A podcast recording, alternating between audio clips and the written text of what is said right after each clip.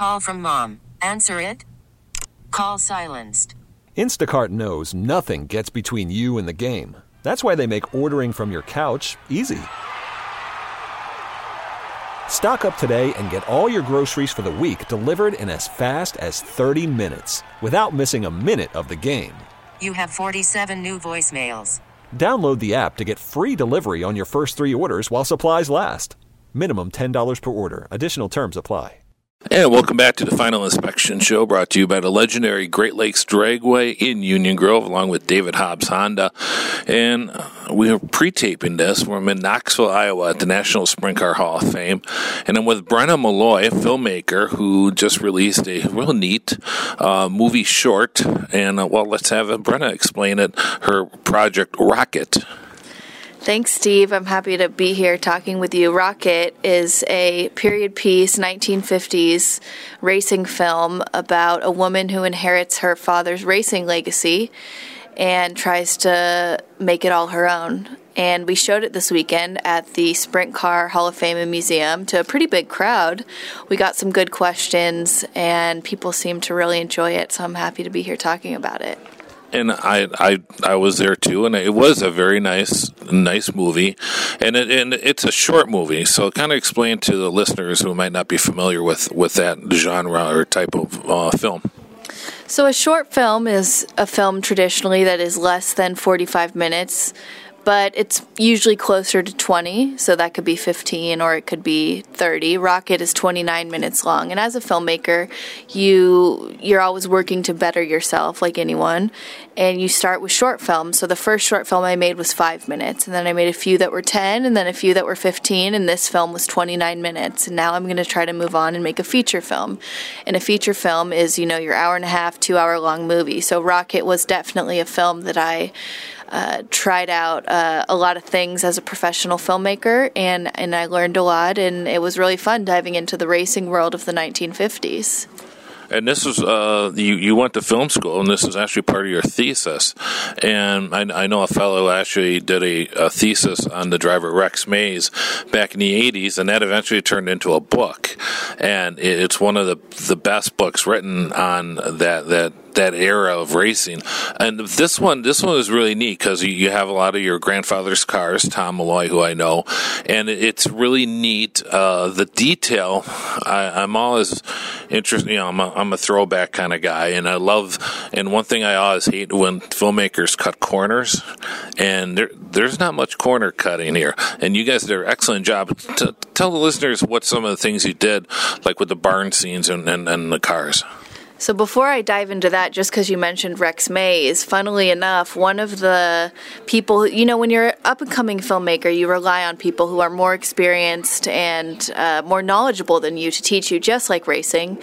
And when we were prepping this film and we were testing and doing race days, a guy came to help out who's a very accomplished cinematographer named Rex Metz. Never met him before. Awesome guy, friend of a few of my mentors, and he showed up to help and I said, Rex, you know, what's your connection to the material? And he said, my friends were, my parents were friends with Rex Mays, wow. and I'm named after him. So I wanted to be here and be a part of this story because my family's a part of racing history. So just that's a cool thing. Since you mentioned Rex Mays, um, Rex Metz, cinematographer, um, who I think was a camera operator on movies like Jaws, um, he was a part of this process. But you know. Uh, about making the film, it was definitely a team effort. You know, independent filmmaking.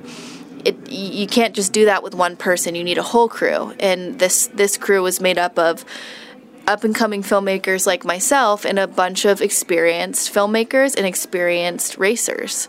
Um, you know, so the barn you see in the film, the exterior of the barn, is actually different than the interior of the barn because the the interior of the barn that I like the exterior of was not period accurate. It was more 1980s, and the film takes place in the 50s. So the neighbor across the street, I walked into his barn one day. He invited the crew over, and it was like someone had built what I had in my imagination. I mean, it was like Coca Cola signs up, and and all of these um, uh, f- uh, old. Uh, those called ceramic um, signs and all these old oil cans and and and workbenches. And I said to him this is amazing. It's like someone just you know built the perfect barn. He said well would you like to shoot in it? And I said yes I would. So he was really kind and he actually built rolling barn doors to match the exterior of our barn. So a bunch of stories like that went into making this film. And there's a neat story you said um, it took you how many days to film it?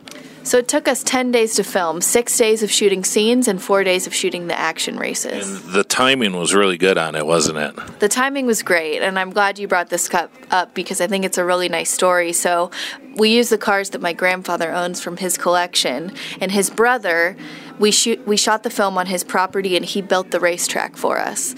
And the whole time we were shooting outside. I mean, if we had one drop of rain this 10 days, we were done. We wrapped picture at about 7 or 8 p.m. on the last day, on day 10. And I kid you not, an hour later, it started pouring rain. And it did not stop raining for three or four days. And my uncle Mike, whose ranch we were at, um, he he said to me, and you know he's he's not a man of many words. He's very sort of quiet and reserved. So for him to say this meant a lot to me. He said, "This was my dad holding off the rain for us. And that was special because who he was talking about, his dad, my great grandfather, is Emmett Malloy, who today was inducted into the Sprint Car Hall of Fame. So I'll never forget that. Uh, another th- thing you mentioned too that um, I thought was really neat was the uh, at that time when you were shooting there was a drought in, in California and explain that the with with the look how that how that helped out. So California goes through droughts every now and then, a lack of rain, and when that happens, all the land turns brown. So it was perfect for the film because we were trying to build this world that had been forgotten. So the land is brown and, and dry, and it was just the perfect look. And because of all that rain that happened the second we, pr- practically the second we finished shooting, if you went back months, six months later after the shoot, that land would look like Ireland. It was rolling green hills. So we really shot this film at a time that you couldn't recreate. And well, how does somebody uh, like one one of the listeners actually get to see this film? So the film will be released online uh, this year, and if you follow us at rocketthefilm.com, you'll see all our updates. We also have a Facebook page for Rocket, um, and we're on Instagram at Rocket the Film. Uh, one more time for those who didn't have a pen. One more time for the listeners rocketthefilm.com, on Facebook at Rocket, and on Instagram at Rocket the Film. And we'll also share it on our uh, radio uh, Facebook page at TFI, the Final Inspection Show on Facebook, and make sure to check us out. And we'll also be pushing. I'm looking forward uh, for success with the film. It's a really nice, fun film. Thanks, Steve. I'm really happy to talk about it, and this has been a really great conversation with you. Thanks for being on the Final Inspection Show. This episode is brought to you by Progressive Insurance. Whether you love true crime or comedy, celebrity interviews or news, you call the shots on what's in your podcast queue. And guess what? Now you can call them on your auto insurance too with the Name Your Price tool from Progressive. It works just the way it sounds. You tell Progressive how much you want to pay for car insurance, and they'll show you coverage options that fit your budget. Get your quote today at progressive.com to join the over 28 million drivers who trust Progressive. Progressive Casualty Insurance Company and Affiliates. Price and coverage match limited by state law.